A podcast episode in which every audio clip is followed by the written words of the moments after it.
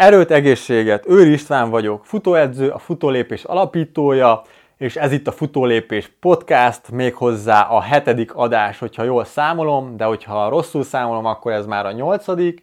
Mindegy, ebben az adásban arról fog neked beszélni, hogy a futás segítségével hogyan tudod csúcsra járatni, hogyan tudod kimaxolni a zsírégetést, tehát egyrészt hogyan tudsz a futás segítségével fogyni, Másrészt, hogyan tudod növelni a futó teljesítményedet azáltal, hogy fejleszted a zsíranyagcsere képességed, a zsírmobilizációs képességet. Érdemes visszahallgatnod az előző podcast adásokat is, nagyon izgalmas témákról volt szó ezekben az adásokban is, és hogyha nem szeretnél lemaradni az újabb és újabb hanganyagokról, akkor érdemes feliratkoznod a Futólépés Podcast csatornára Különböző módon kell használnod ezeket a módszereket, melyeket be fogok neked mutatni, ezeket az elveket, tehát nem mindegy, hogy te fogyni akarsz a futás segítségével, vagy éppen a futó teljesítményedet szeretnéd növelni. Mert attól függően, hogy mi a célod, más-más mértékben kell alkalmaznod, vagy más időben kell alkalmaznod ezeket a módszereket, máshogy kell felhasználnod a futásaid során azokat az elveket, azokat a módszereket, amiket be fogok neked most mutatni. Az egyik legnagyobb tévhit a fogyással kapcsolatban, számtalan más tévhit mellett, hogy nyáron, kánikulában, 35 fokban jól be kell öltözni, két kötött pulóver, és úgy kell kimenni futni.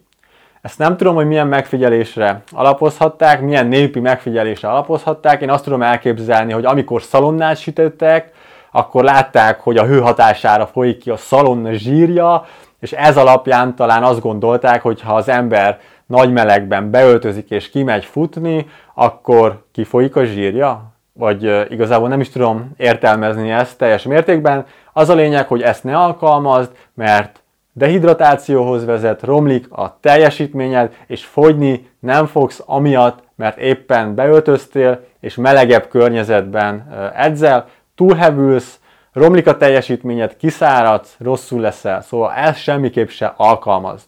Visszatérve a zsírégetéshez, két óriási előnye van annak, hogyha a zsíraktárokból fedezed főként az energiaigényedet futás közben.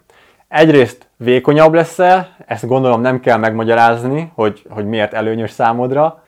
Másrészt hatékonyabb lesz az energia nyerésed, mivel szénhidrátból limitált raktárakkal rendelkezel, zsírból viszont szinte korlátlan mennyiség áll rendelkezésedre energiaszerzés tekintetében, igen, igen, még egy vékony, 55 kg-os etióp hosszú távfutónak is hihetetlen nagy zsírraktárai vannak, tehát energiaszerzés szempontjából szinte kimeríthetetlen raktárakkal rendelkezett. Amennyiben elfogy a szénhidrát, tehát kimerülnek a szénhidrát raktáraid, akkor a játéknak vége, nem tudod tovább folytatni a futást, a testedzést. Ellenben, hogyha a zsíraktáraidon múlna, akkor akár 10 ironman is végig tudnál csinálni megszakítás nélkül. Természetesen nem csak a zsíraktárak befolyásolják ezt a teljesítményt, de hogyha csak a zsíraktárakat nézzük energiaszerzés szempontjából. Tehát egyszer van egy óriási mennyiségű energiaraktárad zsírformájában, és van egy limitált szénhidrát raktárad, melyet energiaszerzésre tudsz fordítani. Hát nem kell mondanom, hogy melyiket érdemes inkább előtérbe helyezni, amiből több van. Ez a videó kifejezetten a futással foglalkozik, fogyás tekintetében, de mindenképp el kell mondanom, hogy ha fogyásról van szó, akkor kettő nagyobb tényező befolyásolja ezt a folyamatot. Az egyik a testmozgás, a másik a táplálkozás. Mindenképp érintenem kell, mindenképp beszélnem kell a táplálkozásról is, hogy az összképet lásd, és nagyjából el tud helyezni a táplálkozást és a testmozgást egymáshoz viszonyítva. Az a lényeg, hogyha fogyni szeretnél, akkor kalóriadeficitet kell létrehozni a szervezetedben. Ezt kettő módon tudod megtenni.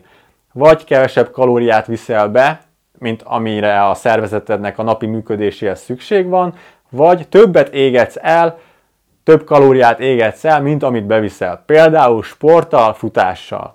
Természetesen nem csak az számít, hogy hány kalóriát viszel be a nap folyamán, hanem az is nagyon fontos, hogy miből viszed be ezt a kalória mennyiséget, milyen makrotápanyagokból, ugye szénhidrátok, fehérjék, zsírok, és az sem mindegy, hogy ezek milyen, ezeket milyen minőségben. Tehát nem mindegy, hogy egyszerű cukrok, vagy összetett szénhidrátok, nem mindegy, hogy telített zsírsavak, vagy többszörösen telítetlen zsírsavakból viszed be és így tovább, és így tovább. Ebben a videóban erről nem fogok beszélni, mert nem vagyok sportdietetikus, és ez nem az én szakterületem. Én kifejezetten a futással fogok ebben a videóban foglalkozni, csak mindenképp szerettem volna megemlíteni ezt is hogy beviheted a napi kalória mennyiséget három zacskó gumicukorból is, ami lássuk be, hogy kalória, kalóriaszámban lehet, hogy fedezzi a napi bevitelt, viszont az egészségednek így nem igazán tesz jót. De beviheted az adott kalória mennyiséget összetett szénhidrátokból, zöldségekből, gyümölcsökből, húsokból, teljes körlésű gabonatermékekből,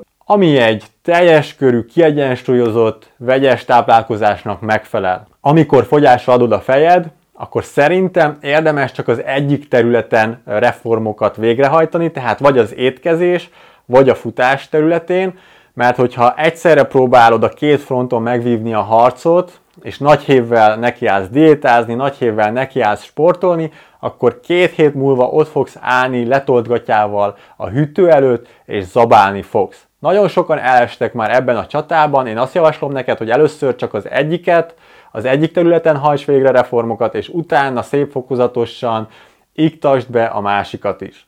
Ha rám hallgatsz, akkor inkább a táplálkozással kezded, tehát keres fel egy szakértőt, aki belövi neked a napi kalóriamennyiséget, a napi kalóriadeficitet, egy fenntartható diétát kell folytatnod, tehát azzal semmire nem mész, hogyha lecsökkented napi 1500 kalóriával az eddigi bevitelt, mert azt nem fogod sokáig bírni, legyengül a szervezeted, megbetegszel, megsérülsz, inkább legyen csak 500 kalóriányi a deficit, de az hosszú távú, hosszabb, hosszabb távon fenntartható legyen. Ez a legfontosabb, hogy hosszú távon fenntartható legyen.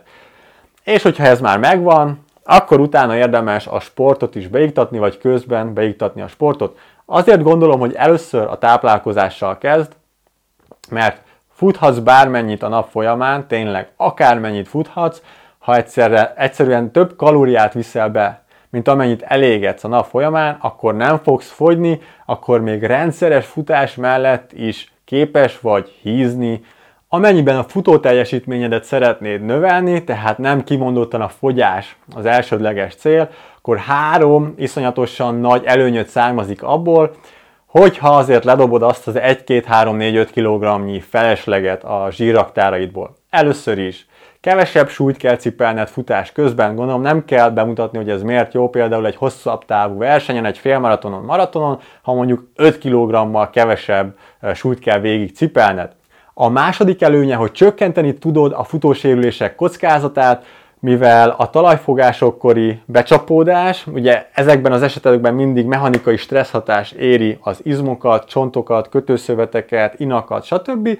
És hogyha kevesebb súlyt cipelsz, akkor ez a becsapódás mértéke kisebb lesz, ezáltal kisebb terhelés hárul ezekre, ezekre a kötőszövetekre, ezekre a képletekre, tehát ezáltal tudod csökkenteni a sérülések kockázatát. És a harmadik előnye a fejlettebb zsírmobilizációnak, amit már részben említettem is, tehát a futó teljesítményed szempontjából azért is fontos, hogy tréningezd a zsíranyagcseréd, a zsírból történő energiaszerzést, mert a zsírraktárak szinte korlátlanul rendelkezésre állnak, és ez nagyon fontos egy hosszabb távú verseny esetében, például egy maraton esetében, vagy egy ultramaraton esetében, míg a szénhidrát raktárak kisebb mennyiségben állnak elő, és gyorsabban kiürülnek, gyorsabban elfogynak.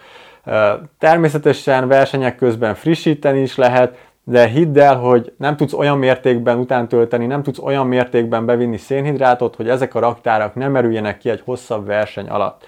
Tehát energiagazdaságosabb az, hogyha főként zsírokból szerzed az energiát, és hogyha emelni tudod, hogyha ki tudod tolni azt az intenzitási küszöböt, amíg a szervezet főként zsírokat használ fel az energiaszerzés szempontjából. Tehát nem mindegy, hogy 5 perces iram, ez a tempó, például 5 perces iramig főként zsírokat használ fel a szervezeted, vagy éppen 4.30-as iramig ezt képes vagy kitolni, tehát még 4.30-as iramnál is például főként zsírokból szerzi a szervezet az energiát, ezáltal lesz gazdaságosabb az energiaszerzésed.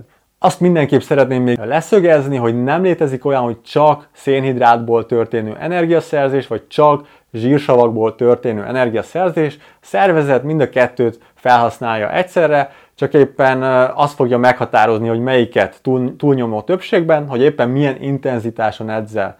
Minél intenzívebben edzel, annál inkább a szénhidrátokhoz fog nyúlni, és minél alacsonyabb ez az intenzitás, annál inkább a zsírokat fogja felhasználni a szervezeted. Elmondható továbbá, hogy nyugalmi helyzetben, tehát most, ahogy én itt ülök, a testem főként zsírokból szerzi az energiát. Viszont mivel nem, nem olyan nagy az energiaigény ennek az üldögélésnek itt, meg annak, hogy itt beszélek, ezért nem is lesz olyan nagymértékű ez a zsírégetés. De az a lényeg, hogy nyugalomban főként zsírt éget a szervezet. Futás közben is megfigyelhető az az intenzitás, amikor a test főként zsírokból szerzi az energiát. Például előfordulhat, hogy egy nagyon laza kocogás, alacsony pulzussal történő kocogás közben az energiaigénynek a 75%-át zsírsavakból fedezi a szervezet, és a maradék 25%-át pedig szénhidrátokból. És ahogy növelnéd mondjuk az intenzitást, tehát egyre gyorsabban futsz, egyre magasabb pulzussal, úgy változna a szénhidrát és a zsírok aránya az energiaszerzésben, amellett, hogy természetesen több kalóriát is égetnél, mivel megemelted az intenzitást.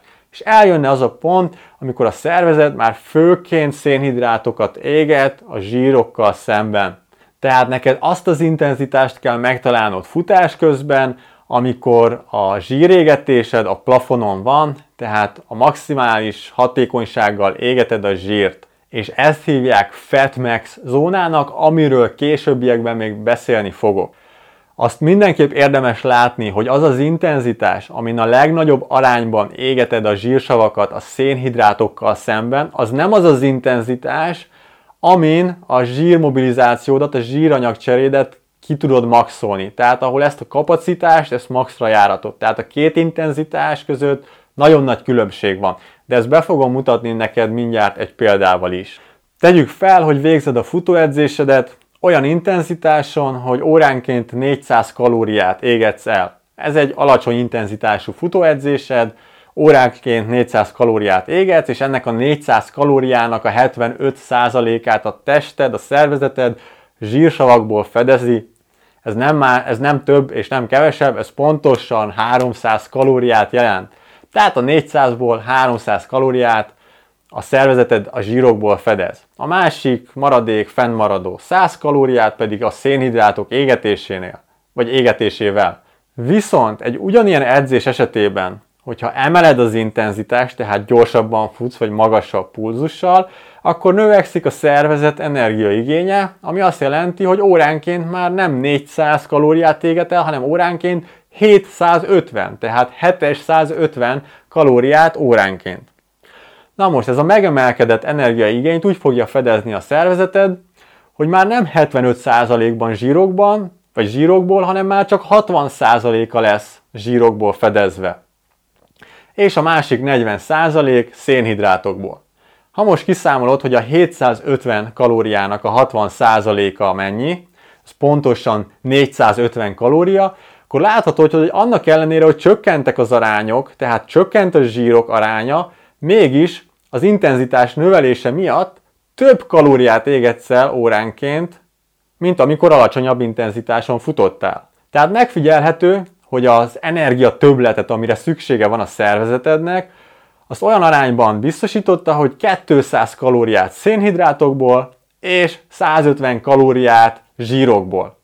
Erre utaltam az előbb, hogy az az intenzitás, amin a legnagyobb arányú a zsírégetés, az nem ugyanaz az intenzitás, mint amin ki tudod maxolni a zsírégetési kapacitásodat. Tehát ezt a különbséget mindenképp látni kell, hogy megértsd, hogy működik a szervezeted. Azt hozzá kell tennem mindenképp, hogy ez aerob zónában történik, tehát megfelelő mennyiségű oxigén van jelen a szervezetben, ahhoz, hogy energiát tudjon előállítani. Ahogy növeled az intenzitást, egyre, egyre gyorsabban futsz, egyre magasabb pulzuson, ez változni fog, és eljön majd a pont, amikor már főként szénhidrátokat éget a szervezeted, most csak mondok valamit, 60% szénhidrát, vagy 70% szénhidrát, a többi pedig zsírok, mivel már gyorsan kell energiát szerezni, ezért a szervezet a szénhidrátokhoz fog nyúlni, mert azokból gyorsabban tud energiát nyerni. És igazából neked ezt a képességet kell tréningezned az edzéseid során, hogy fejleszteni tud a zsírmobilizációs képességet, tehát azokat az enzimatikus anyagcsere folyamatokat kell folyamatosan tréningezned, melyek által hatékonyabban tud a szervezeted elő, energiát előállítani zsírokból. És ez majd abban fog megnyilvánulni, hogy ki tudod tolni azt az aerob intenzitást, mondjuk az 5 perces iramról a 4.30-asra, vagy a 4.15-ösre, tehát ki tudod tolni ezt az intenzitást, amit a szervezetet képes megoldani zsíranyag cseréből, tehát főként zsírok égetésével. Érdemes elolvasnod a témához kapcsolódó blogbejegyzést, melyet megtalálhatsz itt a leírásban, mert könnyen előfordulhat, hogy valamit elfelejtek, nem mondok el, kihagyok, viszont itt a blogbejegyzésben írott formában sokkal részletesebben megtalálod. Szóval irány a blog, és olvasd el ott is ezt a tartalmat. Említettem már a videó elején, hogy meg kell találnod azt az intenzitási zónát, azt az intenzitási tartományt, amin ki tudod maxolni, amin csúcsa tudod járatni a zsíranyagcserédet, tehát a zsírmobilizációt, kapacitását tudod teljes mértékben kihasználni, és ezt hívják Fatmax zónának. Na most ez a Fatmax zóna, ez meglehetősen egyedi, Haladófutók esetében ez a maximális pulzusnak a 70-75%-a között található, míg kezdőfutók esetében a maximális pulzus 60-65%-a körül figyelhető meg ez a Fatmax zóna. Viszont ez tényleg nagyon egyedi, nagyon egyéni, Szóval lehet, hogy te kezdő futó vagy, és lehet, hogy nálad 55% lesz, vagy a maximális pulzusod 55%-án lesz ez a Fatmax tartomány, vagy az 50-től az 55-ig, vagy az 55-től a 62-ig, szóval ez teljesen egyedi, Viszont egy megközelítésnek mindenképp jók ezek a számok. Az is tudod kell, hogy két teljesen ugyanolyan edzettségi állapotban lévő futónál is lehet különböző ez a Fatmax intenzitási tartomány. Tehát érdemes fenntartásokkal kezelni ezeket a számokat, és hogyha pontosan szeretnéd meghatározni, vagy pontosan szeretnéd tudni, hogy nálad hol van ez a Fatmax tartomány, akkor egy spiroergometria vizsgálat és spiroergometria mérés segítségével ezt nagyon könnyen be tudják neked lőni, nagyon könnyen meg tudják határozni. Viszont önmagában a Fatmax zónához tartozó intenzitásról nincs értelme beszélni, mert meg kell említeni, vagyis hát csatolni kell az edzés terjedelmet is ehhez az intenzitáshoz. Nyilván akkor semmire nem mész, hogyha kocogsz vagy futsz 10 percet, vagy 20 percet a Fatmax intenzitási zónádban, de hogy önmagában ez még nem fog hozzásegíteni téged a fogyáshoz, vagy a zsírmobilizációs képességednek a növeléséhez. Az edzés terjedelmed növelésével, tehát minél hosszabb az edzésed, minél többet futsz, annál inkább bekapcsolódik a zsíranyagcsere az energiaszerzésbe, és annál nagyobb arányban fogja a szervezeted az energiaigényed zsírokból fedezni. És itt jön az első csavar ebben a történetben a Fatmax zónával kapcsolatban. Kutatók azt figyelték meg, hogy ez a Fatmax zóna, ez egy meglehetősen széles tartomány is lehet. Például eléred a maximális pulzusod 60%-án ezt a Fatmax tartományt, tehát kimaxoltad a zsír, zsírégetési kapacitásodat, tovább nem tudod növelni, viszont tegyük fel, hogy te tovább növeled, tovább növeled az intenzitást maximális pulzusodnak a 70-75%-áig. Ebben az esetben a zsírégetés ugyanannyi lesz, mint a 60%-on, és a többlet energiát, amire szüksége van a szervezetnek az intenzitás, a növel, az intenzitás növelése miatt szénhidrátokból fogja fedezni. Tehát maga a zsíranyagcsere, a zsíranyag mobilizációs képességed az nem fog változni, mert már plafonon van, már 60%-os intenzitáson is, és ez egészen 70-75%-os intenzitásig fog tartani. Hát ebben az esetben fel kell tennünk a kérdést, hogy akkor most a maximális pulzusod 60%-án edzél, vagy a 75%-án, mert egyáltalán nem mindegy az edzésterved, vagy az edzéseid szempontjából, hogy milyen intenzitással végzed ezeket a hosszú ideig tartó zsírégető edzéseket.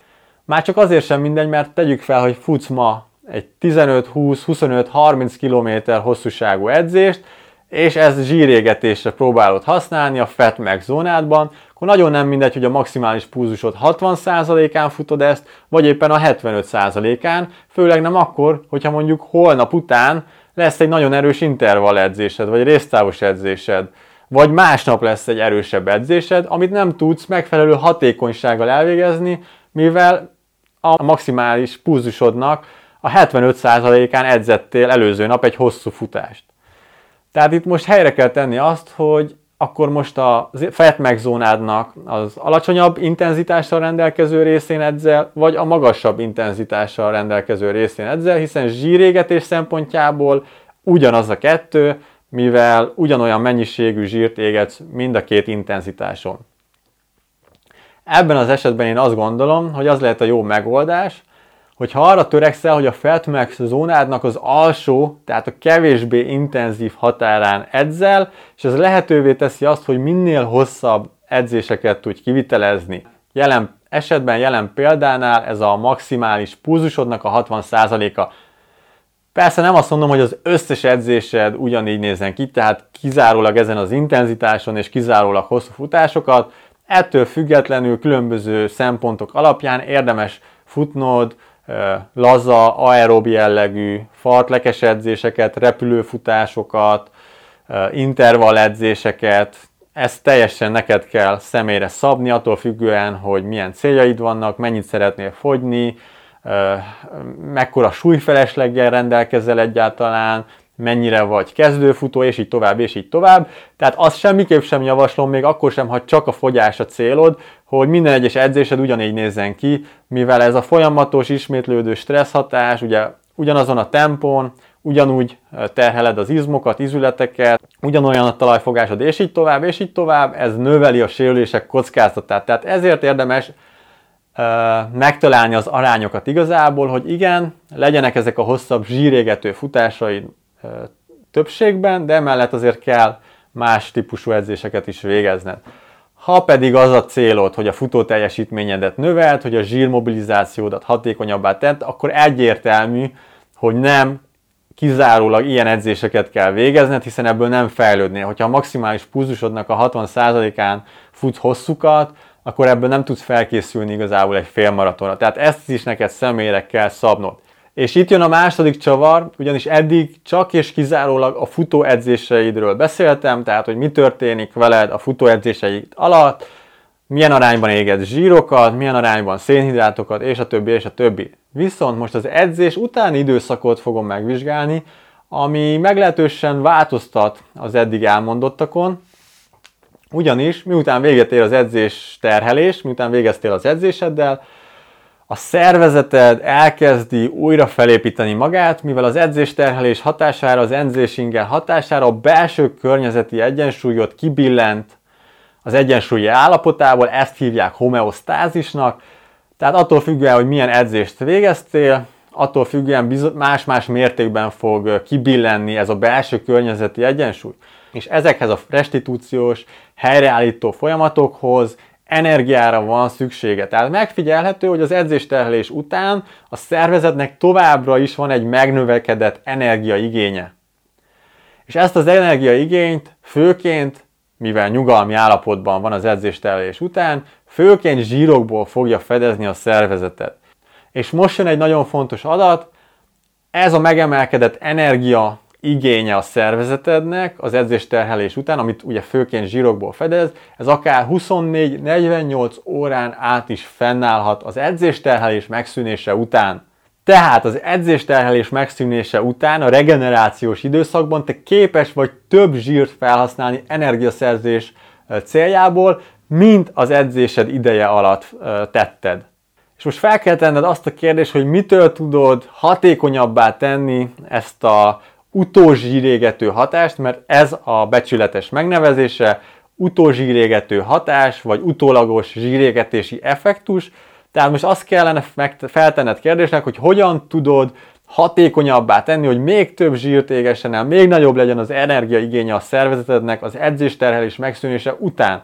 Arra van szüksége ehhez a nagyobb mértékű belső környezeti egyensúly felbomláshoz, hogy intenzív edzéseket végez.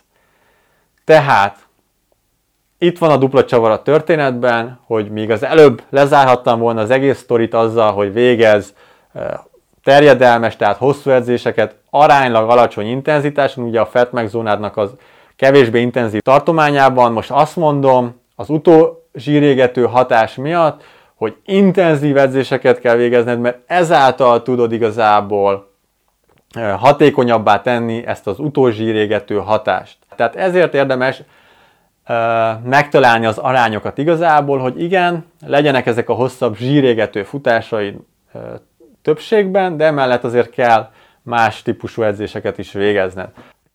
Na hát ennyi lett volna ez a kis rövidke podcast adás a zsírégetésről. Remélem, hogy hasznosnak találtad és tetszett. Érdemes visszahallgatnod az elő, előző adásokat is, és iratkozz fel a podcast csatornára, hogy ne maradj le a legújabb részekről. További sok sikert kívánok neked a futásaidhoz, és tartsd a futólépést továbbra is!